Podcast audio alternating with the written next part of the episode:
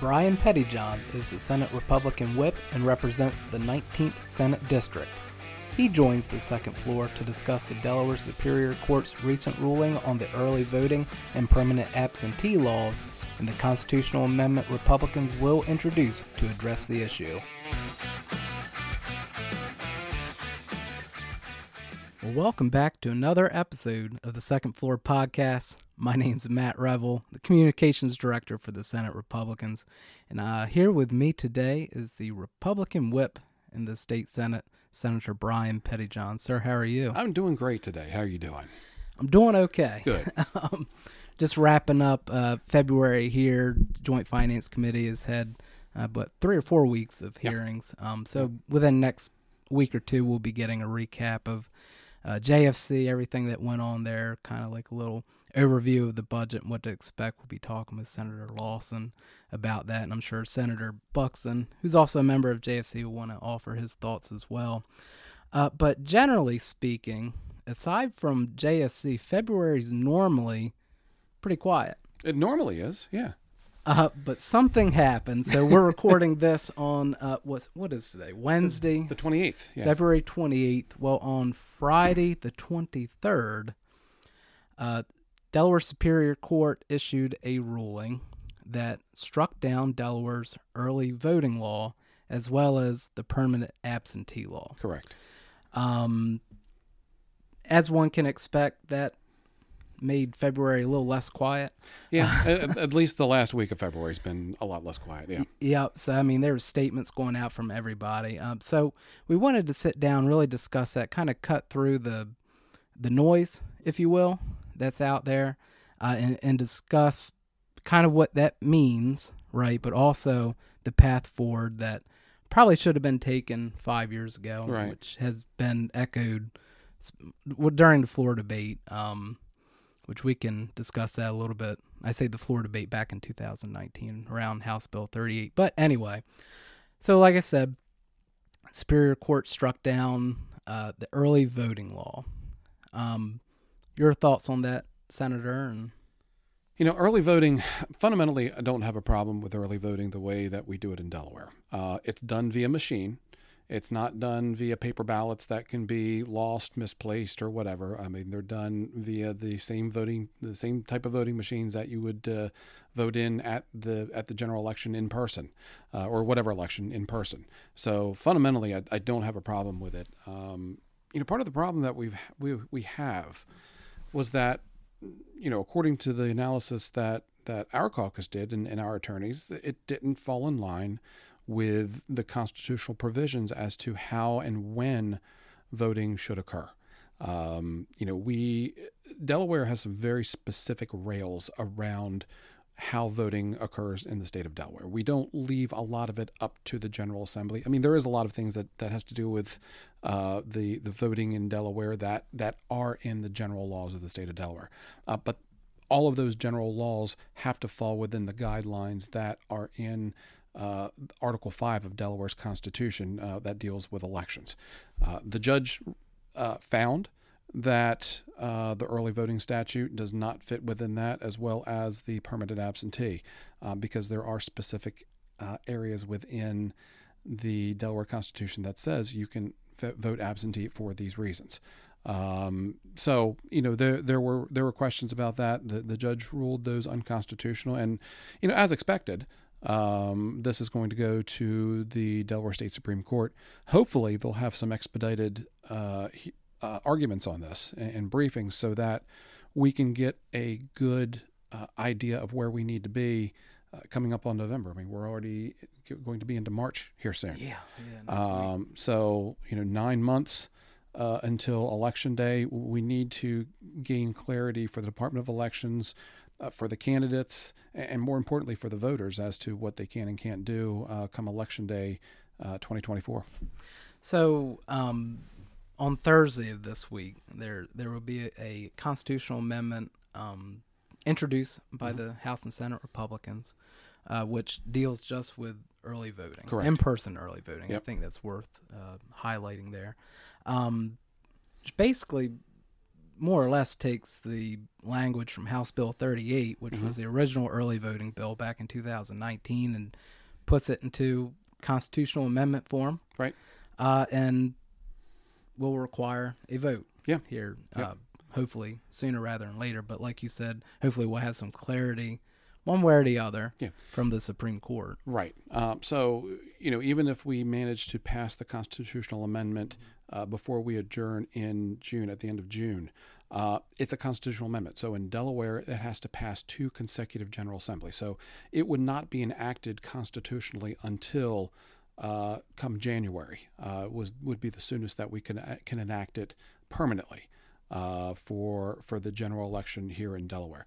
Now, interesting of note, uh, school referendums, uh, municipal elections, uh, special elections, primaries are not affected by the Supreme Court ruling because all of those types of elections are defined in code. This only applies to general elections here in Delaware. Uh, so all those others, they can still have early voting. They can still have uh, permanent absentee. I, I guess if if uh, Department of Elections really wants to do do two different procedures for general election and then all the other elections. Uh, but again, th- it does not apply to those elections. Only the general election. Only the November election on even numbered years. So, like I said, um, since Friday's ruling, there's been a lot of noise, Yeah. a lot of partisan noise, uh, specifically from statewide candidates to Statewide office holders. Statewide office holders. Mhm. I know the attorney general just held a press conference yesterday, and a lot of the rhetoric, frankly, that you're hearing is from a lot of the national progressive talking points. Mhm. Something that we're actually not used to hearing here in Delaware, within No, Delaware politics. It's it's disappointing to be. Right, and and I think it's worth noting also that 46, well, prior to Friday's Mhm. ruling, 45 other states have had early voting. It's pretty much widely um, widely accepted even by Republicans. Yeah, I mean, red states, purple states, blue states, uh, all have uh, some type of early voting there. So to that point, Senator, there's a lot of rhetoric out there, one way or the other, and I think it's worth getting on the record. We're just kind of cutting through all that, frankly. Um, majority of Republicans, even elected, do support early voting. They support. They're not trying to limit access to the ballot Now, box. look, look, and, and you know, let me just stop you there because this is something that's really burned me. You know, since we started seeing these press reports come out, you know, the the rhetoric that's coming out is is is honestly is is very disappointing from from colleagues that we have. You know, people that we work with in legislative hall, people that we see all the time saying, you know, the the Republicans want to, the the extremist Republicans want to be doing this and, and limiting people's rights to vote. Which and every statement, by the way, had that same I- I know. language in it. I know. And and look, nothing could be further from the truth.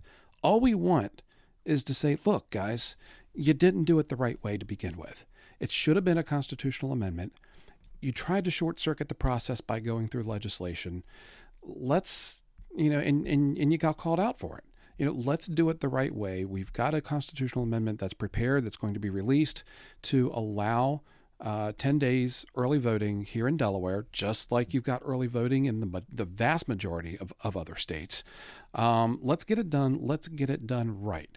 And, you know, to, to hear this, this, this DC type of, of rhetoric that's coming from the majority right now, I'm just, I'm really disappointed in that because nothing could be further from the truth. We're not trying to take away people's right to vote. We want to make sure that when people vote, it's in accordance with the foundational document of the state of Delaware, and that's our state constitution. That's all we're interested interested in is making sure it's done the right way per Delaware's constitution. And and if we can fix that problem, if we can can, can come together as Democrats and Republicans, uh, you know, the four caucuses to get that done, that's a win. I mean, that's what the people of Delaware expect us to do. We, they don't expect us to be lobbing grenades back and forth. Uh, they expect us to get in there and get the job done, and, and that's what we're trying to do right now. And so when we were listening to the House chamber audio, um, again from 2019, uh, Representative Danny Short and former Representative David Bentz, who was the author of uh, House Bill 38, certainly I'm not privy to their conversations and stuff, but uh, the comment was made by Representative Short and David Bentz, uh, Representative Bentz, acknowledged that, that apparently there had been some talk, uh, an agreement made that they would work on a constitutional amendment surrounding this issue. Uh, so it definitely sounds like there was an acknowledgement, even by members of the majority, that um, it may not be such a sure thing about whether House Bill 38 was constitutional. Uh, but so there was, like I said, an acknowledgement that in order to shore it up, they probably should work on a constitutional amendment and get it through. But like I said, that was 2019. Obviously, we would know what happened a few short months later in Yeah. 2020. So a lot of stuff kind of got kicked uh, to the curb, if you will. Mhm. Um, For but- both sides. For Right, both- oh, yeah, both sides of the aisle. 100%. Yeah. Uh, so, but also, like, I just want to emphasize that there was an acknowledgement that an amendment at least should be explored. hmm Yeah, and you know what? We're we're doing that now, and uh, it, you know, we we want to do things right, and we want to make sure that as votes are cast, that the votes are recorded, they're recorded properly, uh, and that they're reflected in the vote totals. You know, we just had a special election here in the 37th district. Uh, you know, Georgetown and surrounding areas, both west, east, and south of here, um, on in in December. Uh, and uh, there were quite a few people that uh, that took advantage of early voting, and uh, you know it's it's something you know especially with a special election close to close to Christmas, people were having travel plans, just get it out of the way and do. Look in in today's economy too, you've got people that are working two jobs plus you know dealing with things with the family. Um, ear- voting is good for people. It, it allows them that flexibility to be able to have 10 days to be able to do it. I mean, if you're, you know, working especially in the private sector, I mean, state government, federal government, I think they give you off for election day. But if you're working in the private sector, um, and, and, and you and, and you're working election day, you know, during the time the, the polls are open, um, we want to make sure that you're able to to cast that vote. Now, you could do it absentee. Um, you know, I believe uh, one of the reasons there is because of, of work um, that uh, that you can file for an absentee. But either way, if you're able to go and vote in person early um, to to one of the the, the early voting polling places uh, throughout the state, and I think that's that's something that people should have the the opportunity and the ability to do. You know, again, given given how hard it is to make ends meet and people's choices and, and, and the necessity to to be working, you know, multiple jobs right now. So, I mean, there's a lot of people that this would help. Um, and and this isn't a partisan helping Democrats, helping Republicans. This is this is allowing people the access to the right to vote and, and being able to do it the right way, the, the the way that's in line with the writing and the spirit and the interpretation from our courts of our Constitution. So, as I mentioned kind of at the top of this, uh, the two Republican caucuses and the General Assembly are introducing an amendment, a constitutional amendment surrounding early voting. Uh, do you have any expectations for that bill? Like, do you think it will go forward? Do you have any indication from anyone on the other side aisle what's going on? or- Well, it, it depends. I mean, I, I, I think there's some constitutional language that they want changed around uh, voting as well. So this is going to be one of those situations where you know we're going to have to meet. You know, leadership and all four caucuses are going to have to meet and find out what the path forward is going to be. Um, you know, we are fundamentally uh, um, against no excuse absentee voting. Um, you know, especially if you marry that with a 10 day early voting period and, and the constraints that are around absentee voting as it is now. Um, you know, if you're away on vacation, military service, uh, illness, you know, religious, all these different things. Uh, if, if you meet any of those conditions, then you can get an absentee ballot. Um, you know, otherwise we're going to have 10 days of, of voting out there. So, you know, let's, let's kind of, let's work with what we have now. Um, and and and try to fix uh, this issue that was brought before us. But you know, again, we've got to have those conversations with the other side. That's part of what we do. Um, you know, we we have to work with the other side. Um, you know, we have to come to an agreement on some of these things when they need some Republican votes in order to pass it, and then we need Democrat votes, obviously, uh, to pass some of the proposals that we have. So, you know, it's it's, it's going to be us you know, doing what we're supposed to do and what people expect us to do, and that's and that's work together to come to a, a consensus on things and to solve these problems. All right, Senator. Well, appreciate you taking a little bit of time out of your day. Sure Uh, we just we had actually just come back from Sussex Tech. There was a uh, adult education task, Task force, force. press conference, Mhm. which really quickly, if you want to touch on that. Yeah, real quick. Um, so there is there's been a consensus that we need to invest more in adult education. Uh, adult learners who maybe didn't finish their high school diploma have to go through and get GED, uh, and get additional training as well, vocational training, in order to kind of better themselves, better their families, put them in a better financial situation. Uh, so that report came out, and uh, you know, looking at the report, you know, it says we we need to make that investment. We need to make the investment in, you know, we, we always talk about education, education, education, and people immediately think of K twelve. Uh, but there is other education that we invest money in that pays great dividends, especially these adult learners. Look, K twelve, you kind of have to be there, but these adult learners want to come back uh, and go through the program and get their GED, get some of this vocational training, get some of the training and, and certifications that are out there so that they can get good jobs. Uh, I think there was a study that says uh, in, in the next few years, um, over 60% of the jobs that are going to be out there uh, will require some type of post um, I guess post primary, post K through 12, something.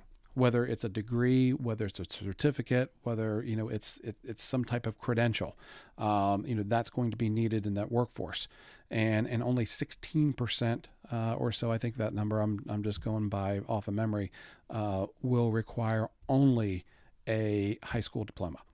So you know the the need for your your post secondary, your post K through 12 education, whether it's a formal degree, uh, associate's, bachelor's, master, PhD, or some of these specialized certificates out there. You know, I think in the technology field, there's all of these these professional certifications that are out there. Great Which- time to plug uh, fast. Fast, exactly. Yeah, and and that's one of the reasons why that um, I did uh, the fast program uh, back a few years ago. It's because these things are so so sorely needed. Uh, especially, I mean, there's one big one that's out there right now is your is a uh, commercial driver's license, a CDL. Uh, and, and CDLs right now, I mean, CDL drivers are, are making really good money because, you know, we're we're lacking in drivers.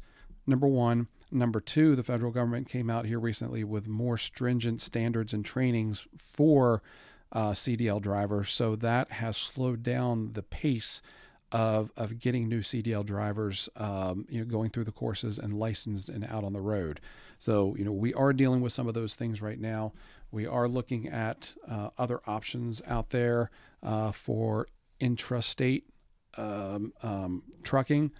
But you know, bottom line is, you know, from school bus drivers they need CDLs. Uh, people that buy that drive the larger box trucks, uh, pull the larger trailers, to the to the folks that drive the uh, the semis. Uh, you know, they all need those CDLs. They need that training, and we're trying to expand the access to a lot of those things so that we can, you know, get the truckers out on the road and and, and get all the other people out there with with good paying jobs. Look, the the task force that you referenced, the FAST, those programs were enacted through bipartisan Mhm. work, bipartisan consensus, and hopefully we'll see that with these election laws. I hope so as well. Going forward. Yep. Anyway, Senator, like I said, appreciate you taking time out of your day. And in the meantime, folks, be on the lookout for, like I said, another future podcast episodes surrounding probably this as well. I'm sure there's some other legislators that like to get their thoughts on the record, but Yeah. uh, also what's going on Joint Finance Committee, the budget. I'm sure we'll hear from members of the Bond Bill Committee about what to expect during those deliberations as- as well. But in the meantime, thanks for listening. Yeah. Thanks for listening. We'll see you next time. The Second Floor podcast is recorded and produced by the Delaware State Senate Republican Caucus. You can find us on Facebook, Instagram, YouTube, and Twitter with username DE Senate GOP and at senategop.delaware.gov.